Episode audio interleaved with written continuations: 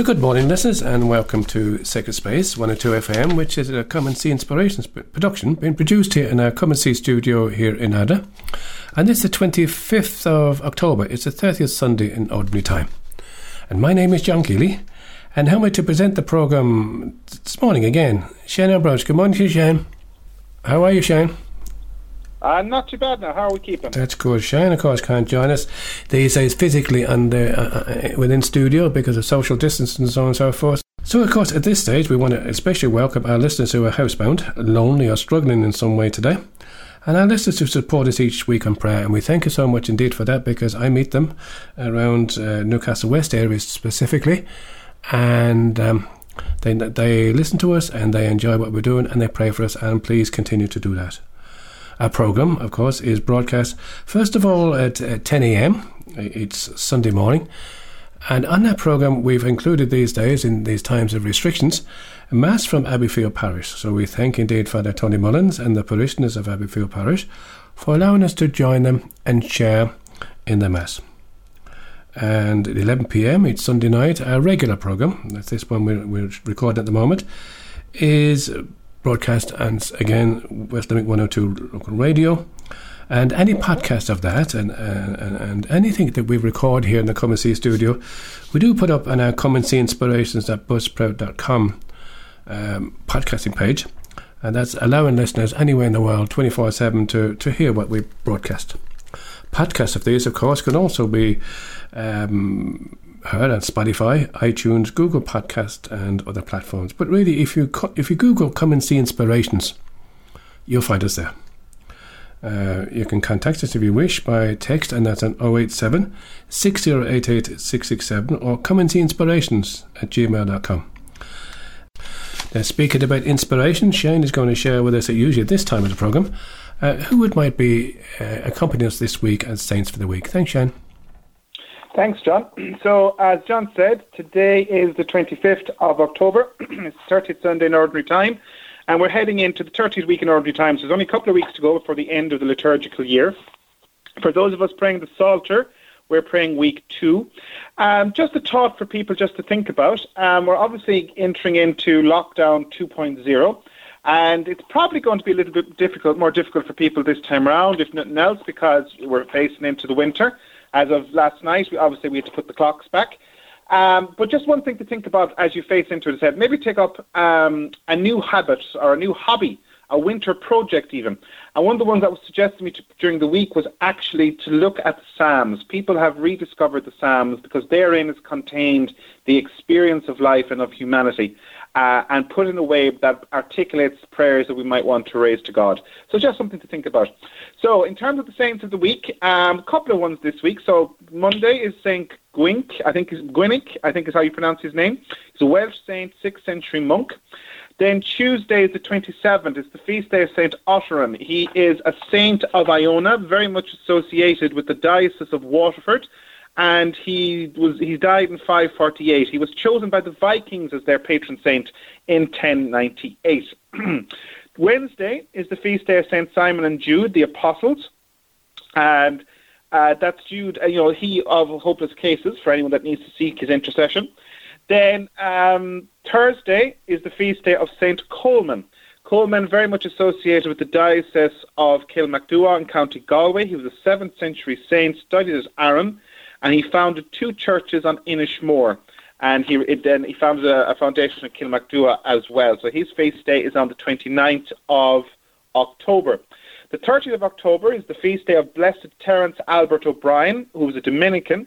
And the 31st of October, which of course is Halloween, the eve of All Hallows Eve, uh, is Blessed Dominic Collins. Now, I'm interested the two of them together because both of them are, in the group of the Irish martyrs that were beatified in 1992 by John Paul II. So Dominic Collins, whose feast day we celebrate on Saturday, he was martyred in Youghal in Cork in 1602, and he was a Jesuit. And Albert, uh, Terence Albert O'Brien, OP, he was actually martyred in Limerick, and he died in 1651. Now, I'm not 100% sure; it's something I need to check. But as far as I know, the chalice which he used for saying mass is actually still held in the Dominican Church in Limerick, but I must double check that and I'll confirm it for people next week. And they both died as martyrs for the call, as martyrs for the faith. So, John, that's what we have in terms of fa- sales of the week this week. Shane, thank you so much for the info for that. And at this point in the program, we're going to play our spirit, our pray, excuse me, our spiritual communion prayer, especially for those, in fact, all of us these days who, who can't receive Jesus sacramentally at Mass this morning. My Jesus, I desire to receive you into my soul. Since I cannot now receive you sacramentally, come spiritually into my soul. I embrace you as already there. I unite myself wholly to you. Never permit me to be separated from you. Amen. So, at this point of the program, now we'll go straight into our gospel section, which is where we read and reflect on the Word of God and share our thoughts, if we have any time, on the Word of God. Um, before that, Shane would share this prayer for us before reading and reflecting on Scripture. Thanks, Shane. Lord, we thank you for putting us in the presence of your word, which you inspired in your prophets. May we approach this word reverently, attentively, and humbly. May we not despise this word, but receive all it has to say to us. We know that our hearts are closed, often incapable of comprehending the simplicity of your word. Send your Spirit to us so that receiving the word in truth and simplicity, our lives may be transformed by it.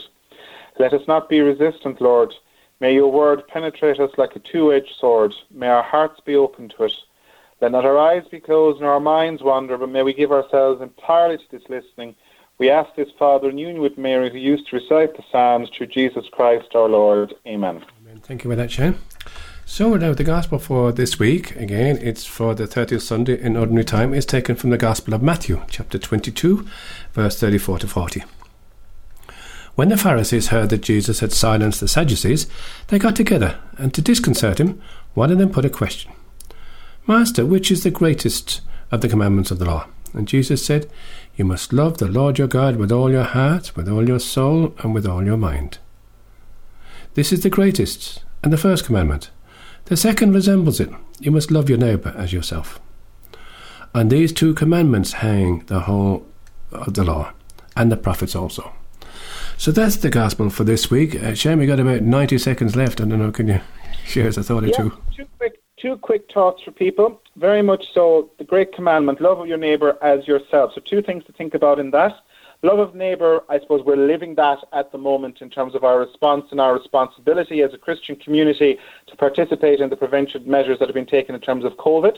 Wash your hands, wear your mask, keep your distance stay at home as we're doing that we have to do at the moment, all of contributing for love of neighbour. The other thing to think about just in relation to that is love your love your neighbour as yourself. And it's something maybe that we need to think about is what is my own relationship with me? And in terms of my own sense of my self worth, my own sense of my place in the world, my own sense of my relationship with God. Am I seen do I see myself as beloved? Do I see myself as loved? Or you know what what is what way do I see myself in the world? We live in a world where many people don't have a great understanding of themselves, and one of the challenges that we can't, if we don't look after ourselves, we can't love our neighbours as well. It's not a it's not an invitation to narcissism. It's just a sense of being aware of who we are. We are beloved of God. Well, that's Shane. So now we'll go for a piece of music before the break. Um, after the break in part two of the program, we finish off our final part of the interview with Father John Roche as he journeys on his faith journey. Um, last week, of course, he, he, went through a very trying time uh, while ministering in Malawi. Uh, this week comes it comes through various other positions within Africa, within his order, and uh, ends up coming back to Ireland and shares some thoughts on evangelization and things like that with us. So we thank Father John indeed for taking time out to share with us. So now we'll go for a piece of music. As I said, it's Voice in My Heart by Ned the Tube. So come back and join us again in part two.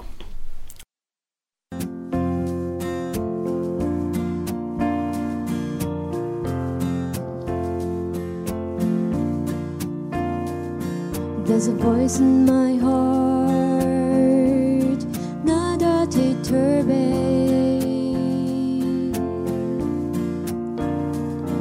There's a voice in my heart, nada espante.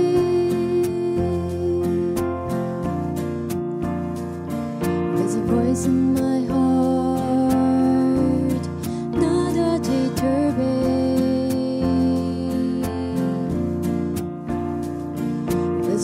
in my heart, another has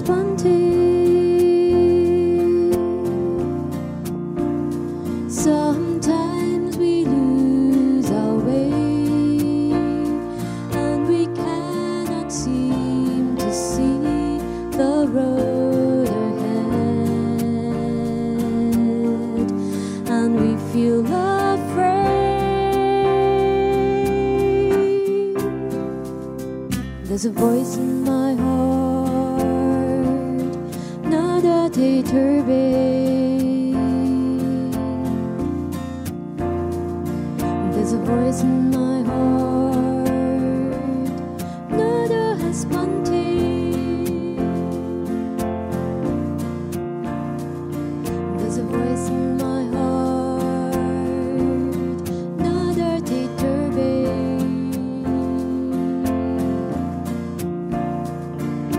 a voice in my heart, nada. Nada. Solo Dios basta. So, welcome back again to Come and See Inspirations. My name is John Gilly. And this week we're going to broadcast part three of my interview with Father John Roche.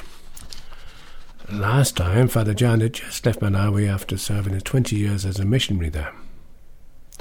We recorded this interview during one of the storms we experienced early on this year, so at a few points in the interview, the sound is a little bit weak, but the message is very strong. So enjoy Father John as he shares the rest of his journey with us today. And so you had to leave that behind, and you're now in Zambia. Did you say, Father? What, what happened then? Uh, well, no, all, all I did, I, I spent a few days in Zambia. That was basically a preparation to go home. Okay. Um, I, I, I sort of, I felt very much, especially for my family, that uh, they were paining, and I just sort of, I, I felt, you know, it's more important now to get home. So I spent about three or four days maybe, and I, I prepared to go home. Um, I knew that there was sort of some media attention and interest in in the case. Uh, so again, Brendan Rogers helped me there because he he noticed that I was very maybe traumatized in a way by the whole experience, and he said, "Write it out, uh, write out whatever you want to say." Uh, so when I arrived in Dublin, indeed, the Archbishop was there. The Archbishop uh, Cardinal O'Connell was there, and um, my own society were there, and the press were there. And I always remember the first uh, the first point I said. I said, "This is like a death for me." Now I didn't realize maybe how true that was, because in in a way, in the next two years, I had to sort of go through, in a, way, a mourning period. Um, I left something I loved, and um, I, I would say it as a sort of a mourning period for me. Um, so I was, um, my own society were there. They were very supportive and very, um, yeah, very encouraging. So I, I just, we, we had the press conference. Then we went. I went to my brother's house, and uh, after a few days, I had to go to Rome. Uh, I had to sort of report to Rome, and uh, my own society gave me the Vicar General, uh, Father Galuli, at that time to accompany me, which I was very pleased with because uh, you feel very vulnerable at that time, and I felt very vulnerable. Um, so it was great to have a brother uh, beside me and uh, uh, to be able to share uh, share with that. So I spent a few days in Rome, you know, reporting to the different offices there. Um, I found it difficult enough to gauge whether they were in favour of it or not. I felt the conversation had changed. That uh, that it wasn't as supportive of maybe as I expected, uh, and yet there were signs that there were. I just found it difficult enough to to gauge um, where that was. So um, I, I, spent a few days there, and they were saying, "I'm going to work to get you back," um, and uh, but I sort of knew that uh, this wasn't going to happen. Certainly wasn't going to happen in the short term. So I, I, went, I did a little three months course in London in uh, Totteridge, uh, and then I had to go back to certain sort of things, and they were sort of saying I was still in charge of the diocese. So I used to call out some of the leaders to Zambia, and we'd have a day or two together. But it was very unsatisfactory. Uh, I'm absolutely convinced that if you have to lead somewhere, you have to be there. You, you have to have you have to have uh, you know feeling for what's happening on the ground. Um, and I found that very difficult, even though I was getting reports and things like that. Uh, it was very clear that I I wasn't on the pulse. I wasn't. Uh, the pulse wasn't wasn't with me.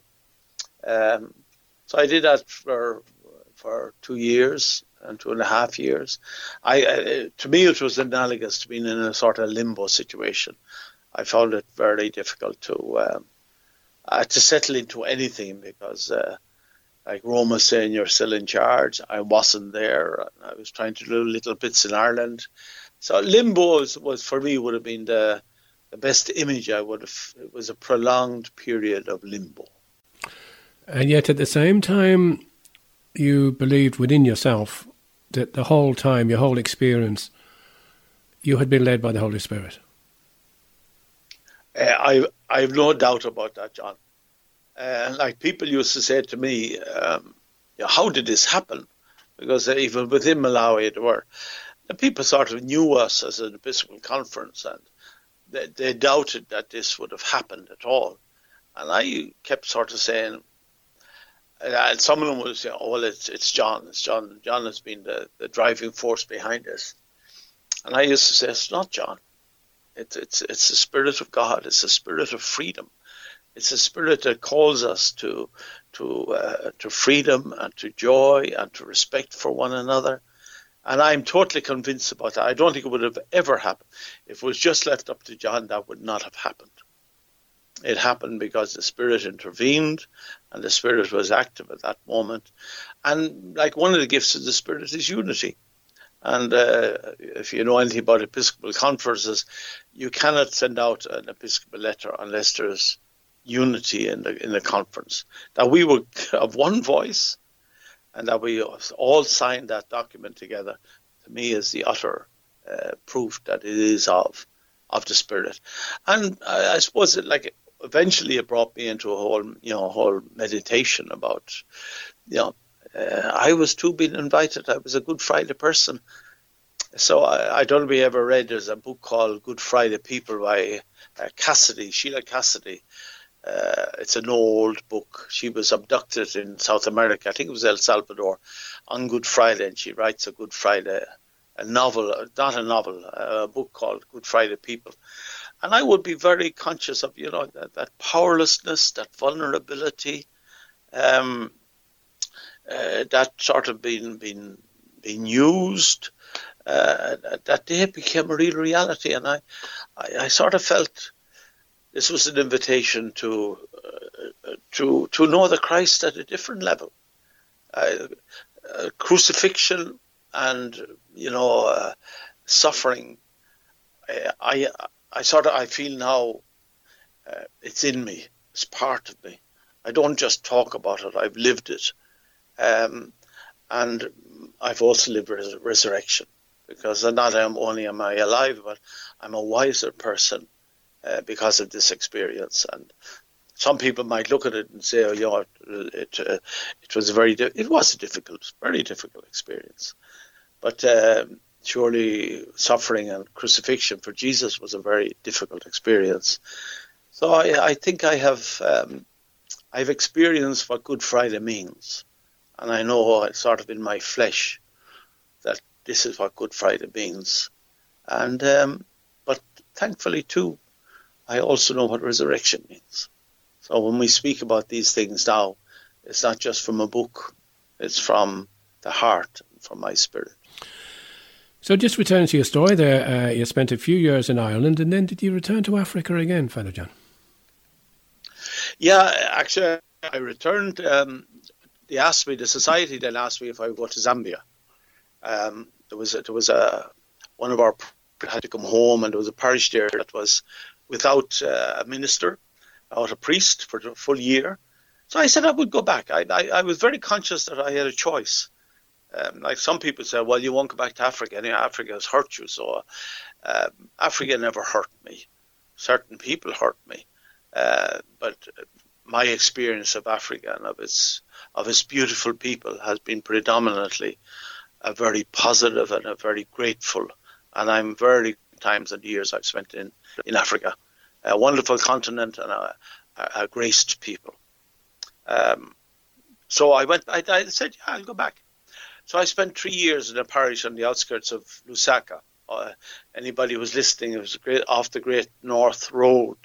Uh, it was called Kabanana, and that was my first time back in parish for a number of a long time, twenty years or something. I, John, I really enjoyed it. It, it renewed me and it brought me back to what the church is really about, and what a priest is really about. Um, yeah, we, we I, I, felt myself moving more and more into a very good space.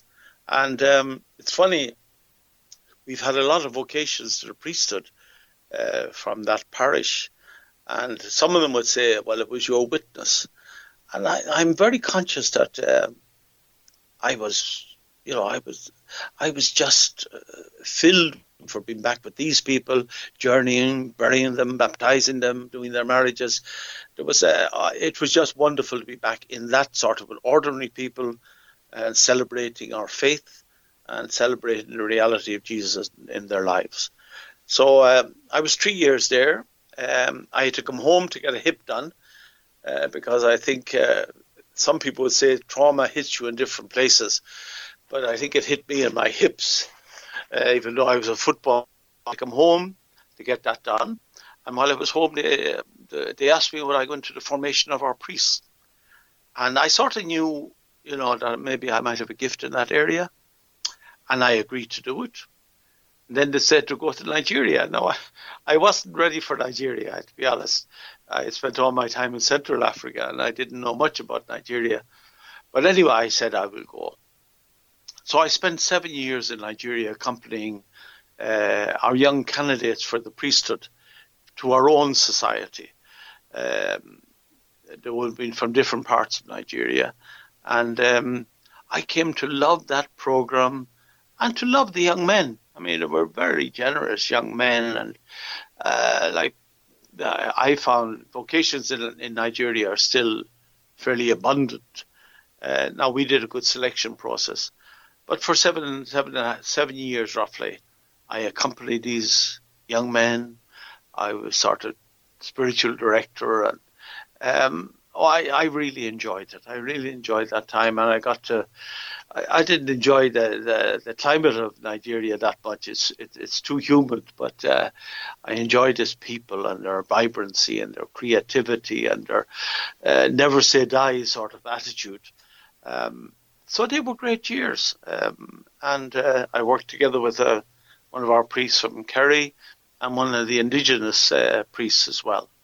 So uh, I was I was basically seven years there. I came out of that then. We normally would. That's all. Generally, people in formation work only do maybe six or seven years, and you're given a break. So after that, then um, I took a break for a little bit, and they asked me would I go to our theology house in in Nairobi.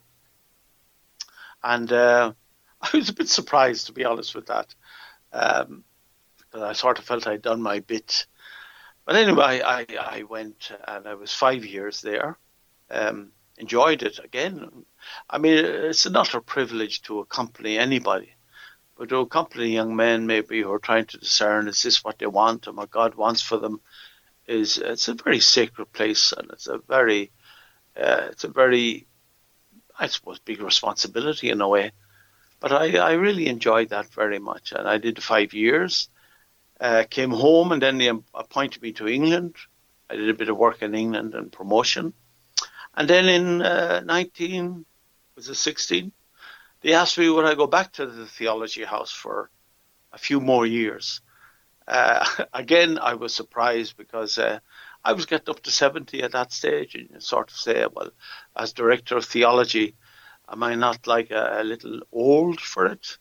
Um, but again, I tried to listen to the to the spirit, I, I was always struck by that, uh, the oldest swinger in town, that song.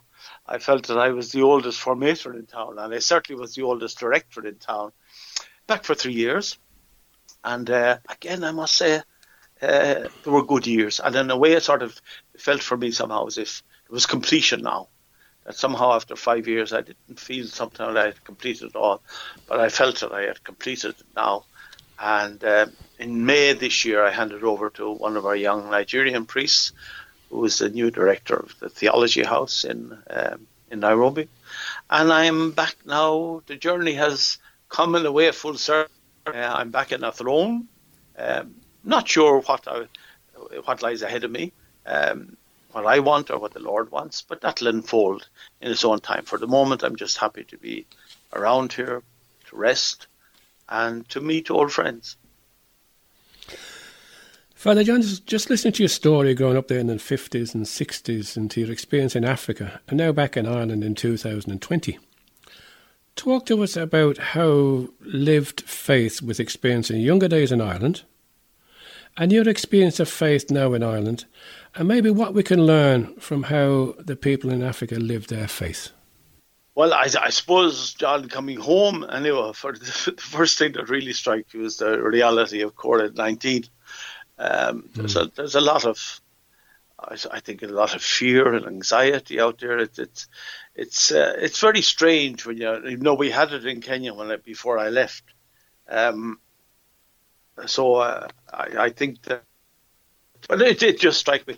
I suppose I think there's two things that strike me that you know, faith has been centered in Jesus Christ, and that, like that, that I'm not, I'm not sure how many people sort of really explore, you know, what it means to be in relationship to Jesus. I think we have, like, church is not firstly about ritual, or it's not firstly about laws.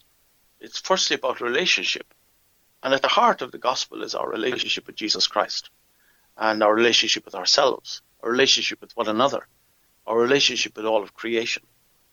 And uh, I think in some of our training and some of our teaching uh, over the years, I think we have sort of centered too much on laws and rituals, and that people don't sufficiently see religion as being, you know, something that's life giving, something that's freeing, and that's something that really enables me to touch into the very divine within myself and uh, to the very core of who I am. So I think that that's one thing that we haven't done in Ireland. And like, you know, we, have had problems over the last number of years, whether that's uh, child abuse and all of that. But uh, I think maybe at times people are rejecting church for the wrong reasons. I don't, I'm not sure whether they have really explored it for themselves and really sat with it and maybe sat with the Bible. Like Pope Francis is, is inviting us to be, you know, to, to walk with the Bible. Now, do we know the Bible?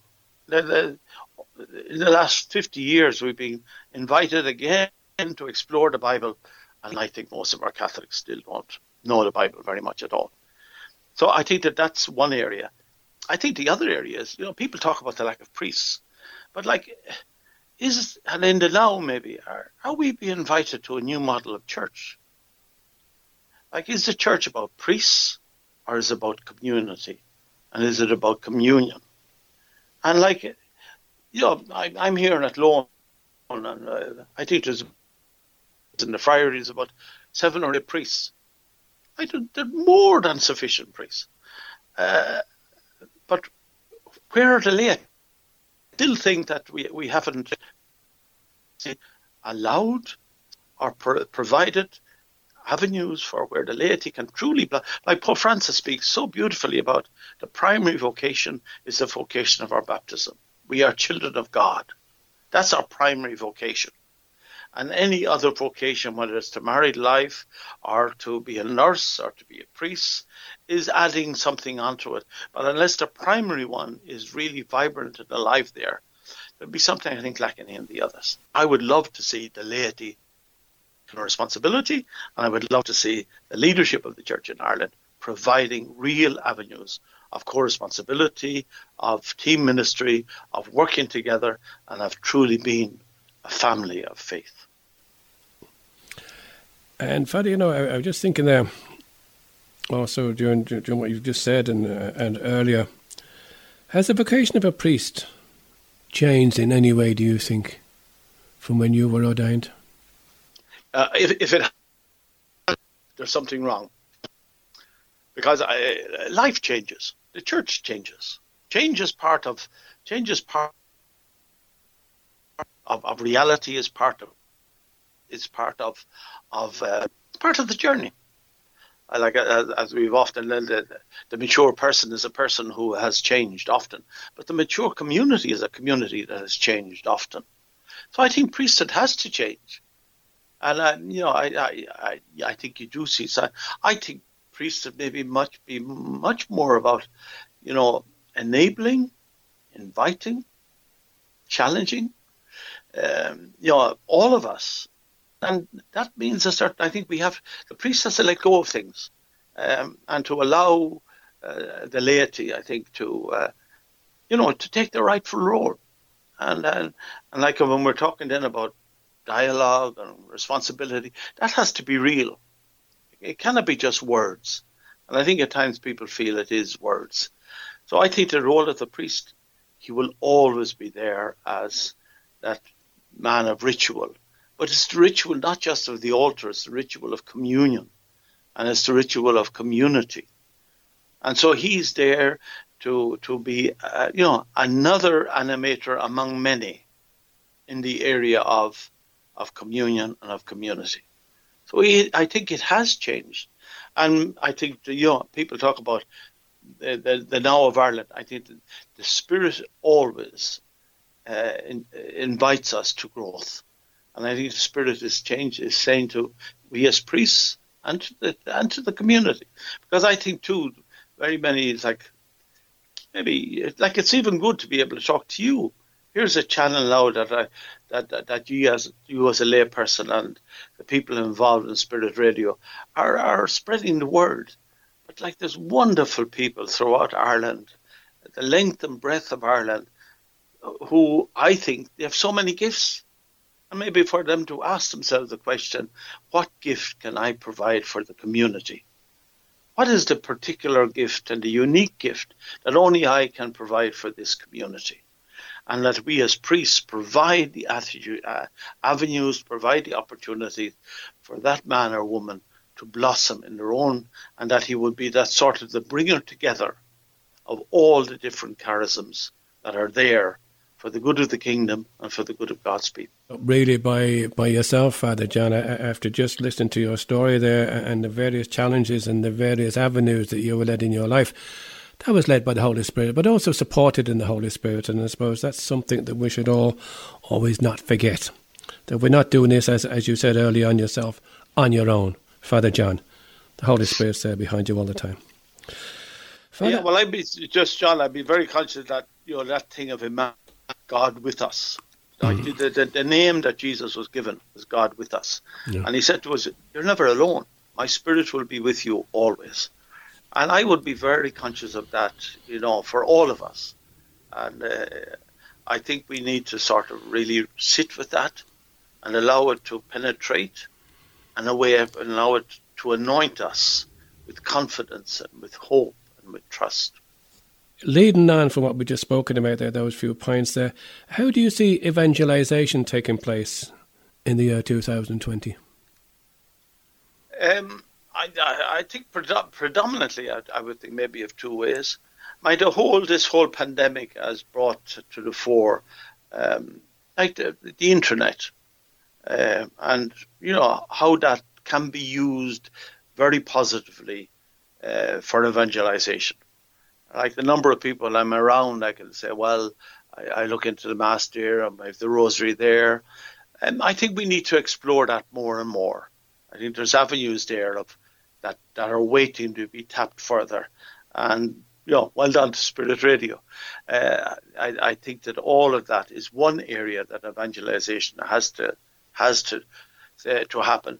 I also don't think that you can never get away from the witness I think the witness aspect of it, and that's men and women living in a particular way, making choices uh, in you know uh, for the good of people, and and I, I think we have to be brave enough and honest enough to continue sort of say, I am a witness to the risen Lord. I am a witness to the alive Lord. Jesus is alive. And so I don't, I think we have to marry. We, like I, I'm just uh, very aware when I go down to see, visit people. Um, a lot of them are, are, are not young anymore, but they're so happy just to see people. And then people talk about the young people bringing, you know, food in the pandemic to uh, maybe to people who are housebound. That we would see that as a, you know, an outreaching of the spirit. It, it may not be the language that we're used to, but we need new language. We need new time. So, uh, to me, that they would be the two primary ones. I think we really have to explore more and more the whole of media and the internet. I did a mass in uh, Nairobi before a uh, Zoom mass. Hmm. Uh, it was my first time to do it, so like I, I'm being challenged as well, like to, to, to learn about these sort of things even my, in my seventies. Um, but that would be one. But I don't think we can ever sort of uh, underplay the power of witness. And I would love, I'd love to see that at all levels of Irish society. Okay, so Father Father John, at this stage, what do you think people expect of a priest? I think like the number one thing I think is that people hope to find an honesty within us, mm. um, an honesty in our humanity, and an honesty in our spirituality, and that we're not uh, like uh, uh, afraid to share who we are. Um, so I think the best word I would use for it is I really think that people hope that they will see in us a, maybe a brutal honesty that this this and uh, I think that they hope I think they would see a sort of a, a person of integration. That somehow I have I've integrated or at least I'm on that journey of integration like uh, with, the, with the whole person. Uh, that it's not that I am living in compartments but this is John. This is John the priest and John the man, uh, I, I think that that people hope to see in in me and in all of us as priests sort of a an integration of life. I think to do uh, expect and hope that that there will be sort of a holiness in us, but that that that holiness is is not just about saying prayers or being seen in the chapel, but it's about a holiness of respect, a holiness of compassion, a holiness of, of, of mercy. And um, a holiness, I think, is reflected in deep listening. I think the people want us to be listeners. And uh, because there's, there's a huge amount of healing I know in listening. So um, I think the people, so that I, so when we're talking about holiness, that I think is what we're that we are, I think that we are talking about. Mm-hmm. And I think too that that the people would hope to find of, of us um, a willingness to truly share, uh, a willingness to allow others to exercise their talents and their gifts gifts in the now of Ireland, and to do that joyfully as a celebration and that there would be men of teamwork that would really work as a team, and that not just being if they have a fellow priest, but uh, you know all in the parish council and the finance committee or whatever it is. Um, I, I think that uh, that we will be those sort of team people, and I think just finally, I think people hope that we would we would be people of hope, especially I think in the now. Um, I, uh, negativity, I uh, personally, I don't think it gets us anywhere. And there is a lot of negativity out there, and I can understand where it's coming from. But like we believe G- Jesus is with us, that He's not just with us, but that He's in us, He's among us. And Pope Francis again, how often has he uh, invited us that we should be disciples of hope? So I think the priest has to be a man of hope, to speak hope, live hope, and to proclaim hope. So they would be the areas I think of today.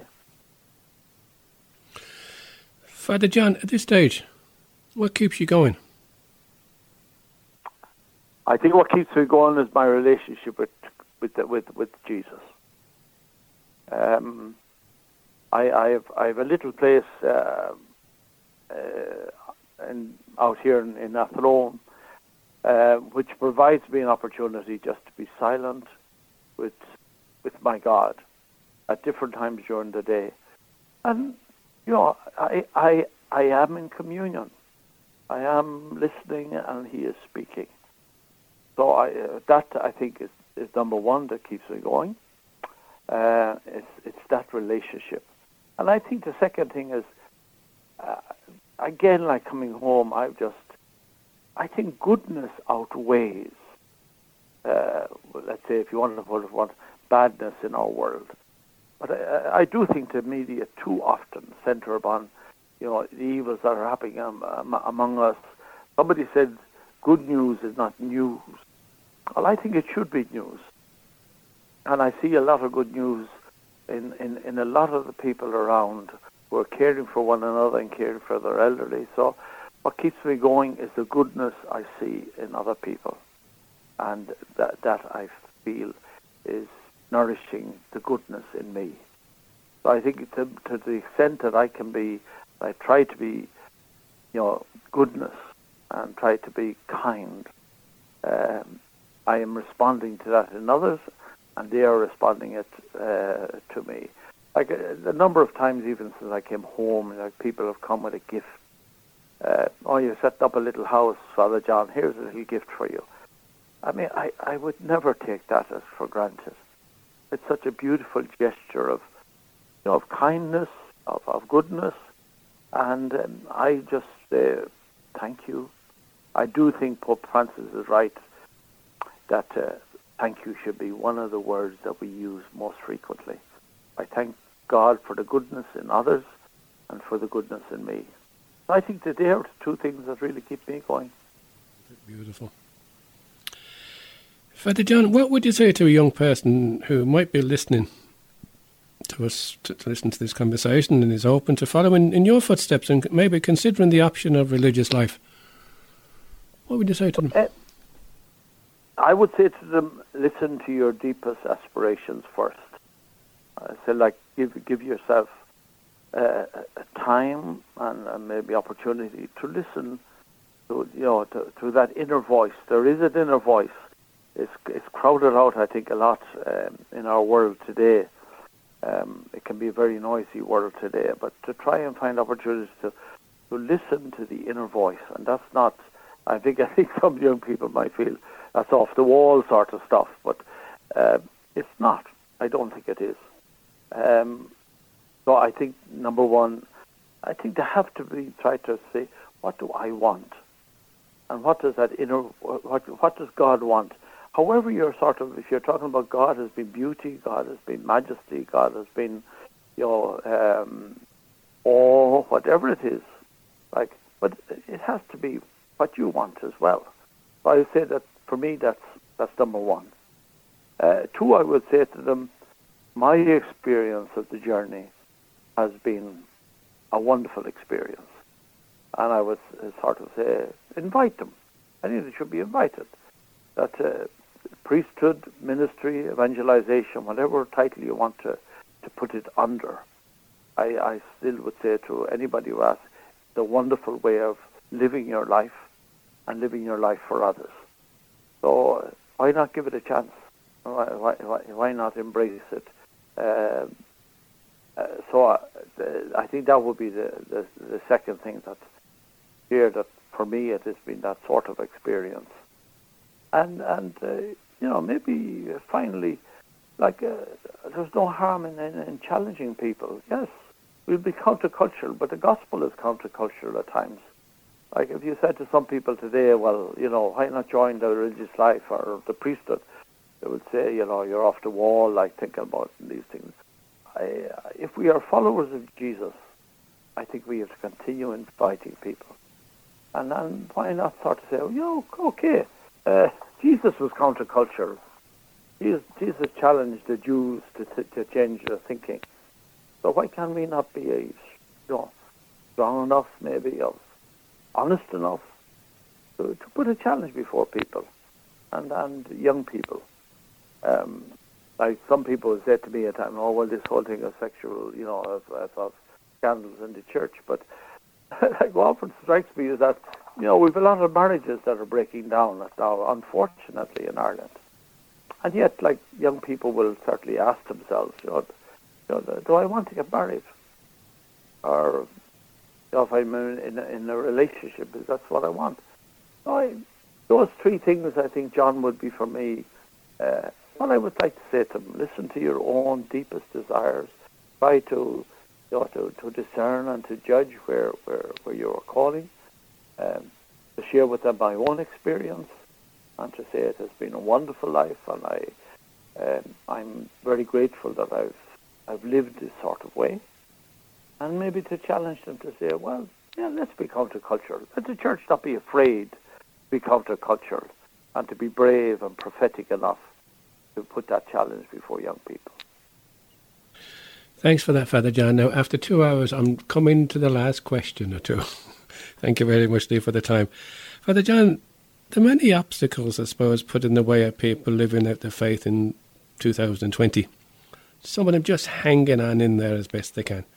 What words of encouragement would you like to give them?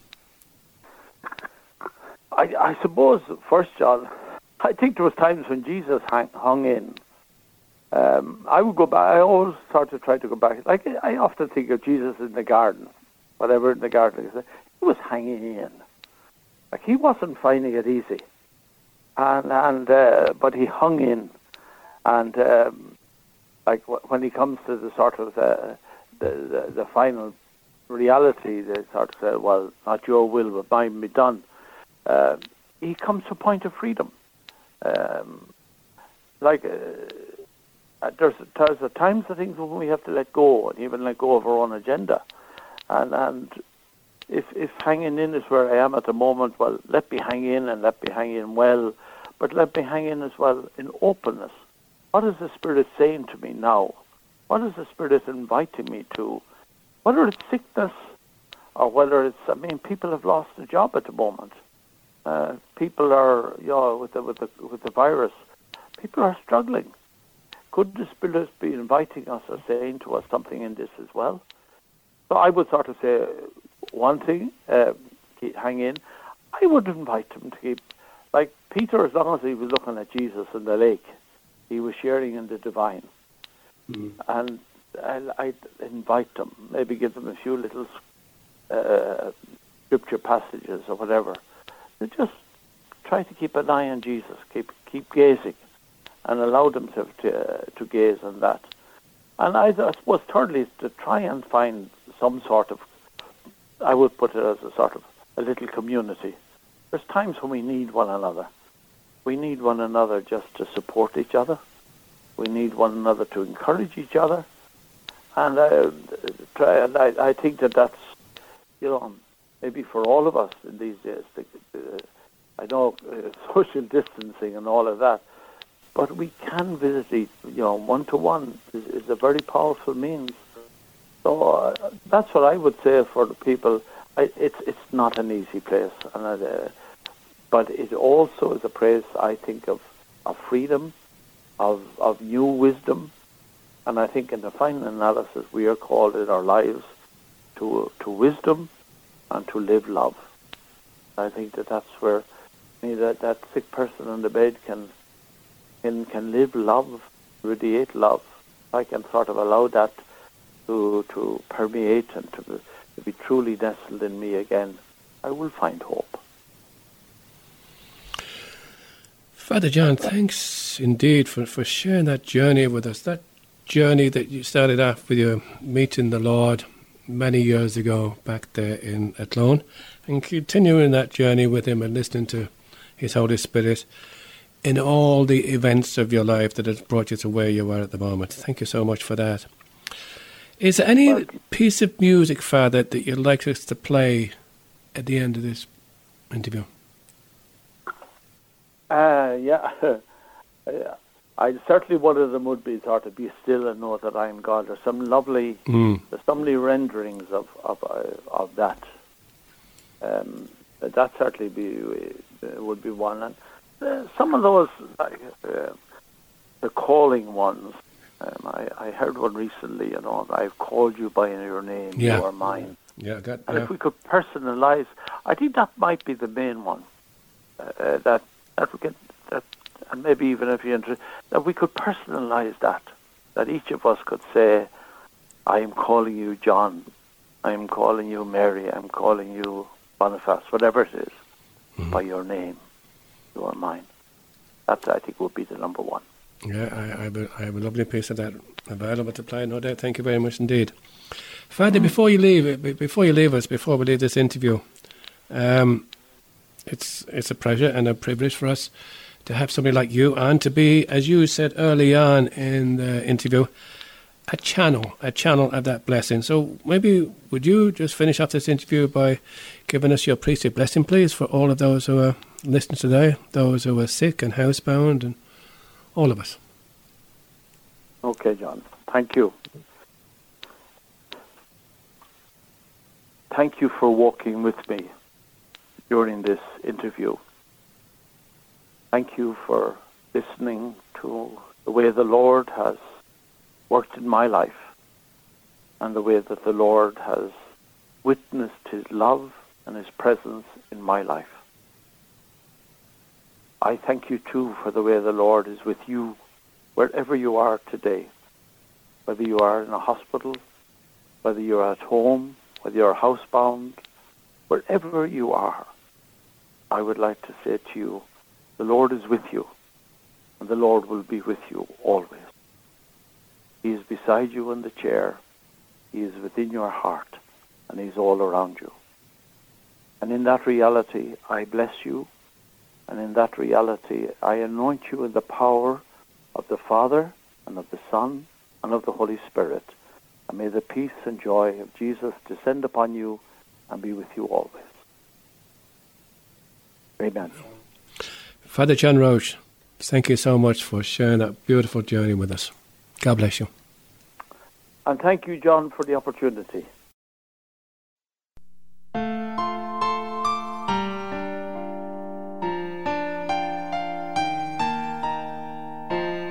Voice came from the cloud. This is my beloved Son, in whom I am well pleased. Listen to him. I will come to you in the silence. I will lift you from all your fears. You will hear my voice. I claim you as my choice.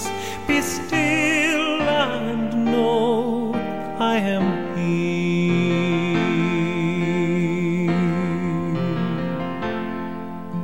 And do not be afraid, for I am with you. I have called you each by name.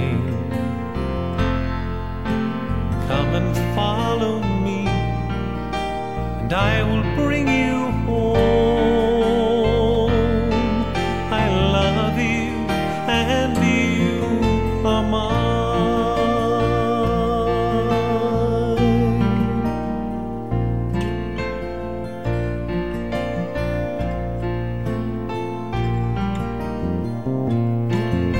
I am the hope for all who are hopeless.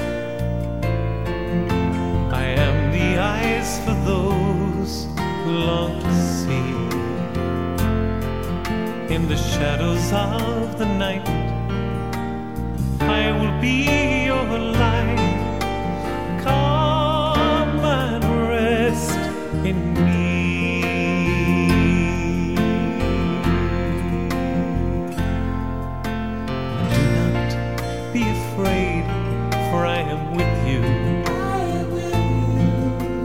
I've called you each by name. Come and follow me, and I will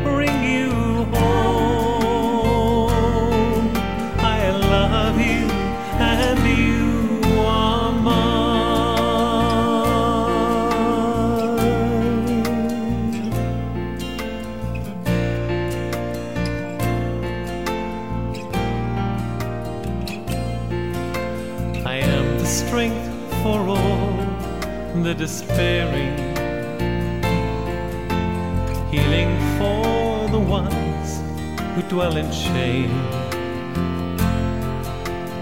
All the blind will see, the lame will all run